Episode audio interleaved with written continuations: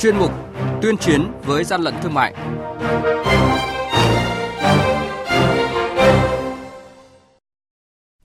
Thưa quý vị, thưa các bạn, nhiều khu du lịch, khu vui chơi giải trí, lễ hội có tình trạng tiểu thương tự tạo khan hàng để ép giá móc túi người tiêu dùng.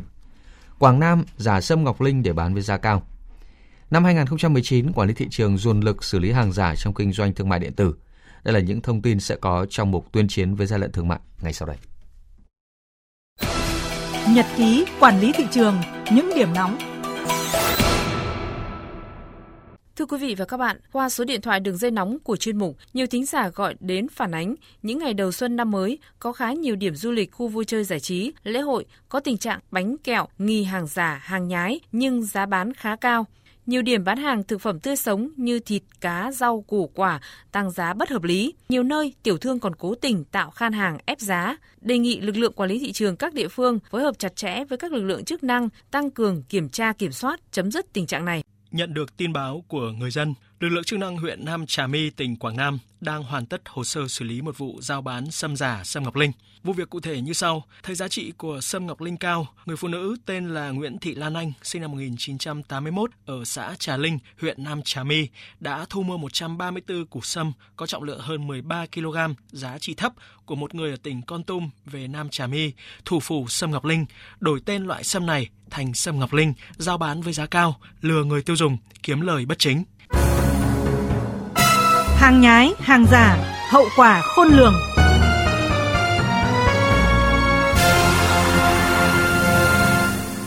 Thưa quý vị và các bạn, thời gian qua không ít người dân mua và sử dụng thuốc An Cung Ngư Hoàng Hoàn nhằm điều trị và dự phòng tai biến mạch máu não ở bệnh nhân tăng huyết áp tiểu đường. Loại thuốc này bán trên thị trường chủ yếu là hàng trôi nổi do những tiểu thương, người du lịch mua về từ Trung Quốc với giá từ vài trăm nghìn đồng đến vài triệu đồng một viên. Sự kết hợp giữa nguồn gốc và sự đồn thổi đã giúp cho tác dụng của viên thuốc trở nên huyền bí, cao siêu. Theo lương y Đinh Công Bảy, Tổng thư ký Hội Dược liệu Thành phố Hồ Chí Minh, đối với những bệnh nhân bị đột quỵ não do xuất huyết hoặc nhồi máu não diện rộng, tuyệt đối không được dùng an cung Ngưu hoàng có thể làm tăng nặng bệnh do mạch máu não tiếp tục bị tổn thương nghiêm trọng. Ngoài ra, an cung ngư hoàng hoàn cũng chứa 3 chất cấu thành thuốc mang độc tính nằm trong danh sách 19 vị thuốc có khả năng gây mất an toàn thuộc phạm vi quản lý của Bộ Y tế. Những chất này khi vào cơ thể sẽ gây ra những tổn thương nặng cho gan thận, dễ đưa người dùng đến tình trạng suy đa phủ tạng, rất nguy hiểm tính mạng. Quý vị và các bạn đang nghe chuyên mục Tuyên chiến với gian lận thương mại. Hãy nhớ số điện thoại đường dây nóng của chuyên mục 038 0857 7800 và 0945 131 911.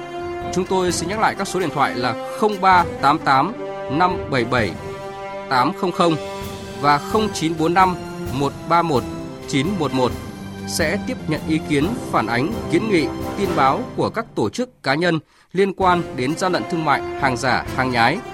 Tuyên chiến với gian lận thương mại phát sóng trong thời sự đồng hành sáng thứ ba, thứ năm và thứ sáu hàng tuần. Thưa quý vị, thưa các bạn, tại hội nghị tổng kết năm qua, một trong những vấn đề quan tâm cần đặt ra để có giải pháp hiệu quả là lĩnh vực thương mại điện tử đang bùng nổ và mức độ vi phạm trong kinh doanh đang gia tăng mạnh mẽ.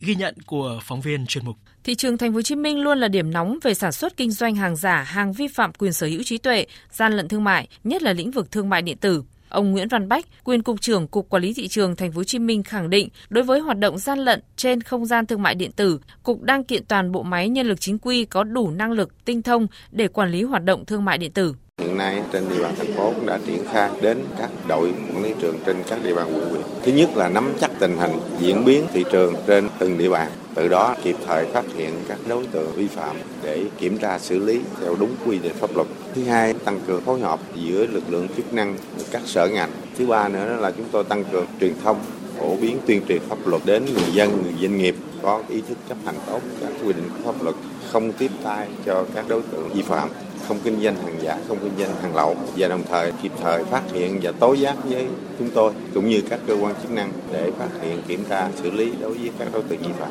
Xác định kinh doanh thương mại điện tử là chủ đề trọng tâm, trọng điểm trong thanh tra kiểm soát trong năm 2019 này. Ông Trần Hữu Linh, Tổng cục trưởng Tổng cục Quản lý thị trường cho biết sẽ tập trung nguồn lực tăng cường thiết bị và kỹ năng để kiểm tra, xử lý hàng giả, hàng kém chất lượng trong hoạt động thương mại điện tử. Hiện nay, Tổng cục đang áp dụng công nghệ thông tin trong công tác nghiên cứu, vận hành ứng dụng công nghệ thông tin để dự báo nắm bắt thông tin về hàng hóa kinh doanh trong thương mại, góp phần nhận diện sớm những hành vi gian lận để kiểm tra và xử lý kịp thời.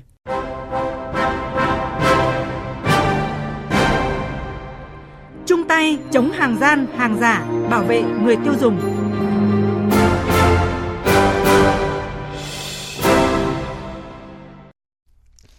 Chuyên mục tuyên chiến với gian lận thương mại hôm nay xin được kết thúc tại đây. Hẹn gặp lại quý vị và các bạn vào giờ này các ngày thứ ba, thứ năm và thứ sáu hàng tuần trên sóng thời sự tần số FM 100 tại khu vực Hà Nội, AM 675 kHz. Quý vị thính giả cũng có thể nghe trực tuyến chuyên mục này trên trang web theo địa chỉ vv1.vov.vn.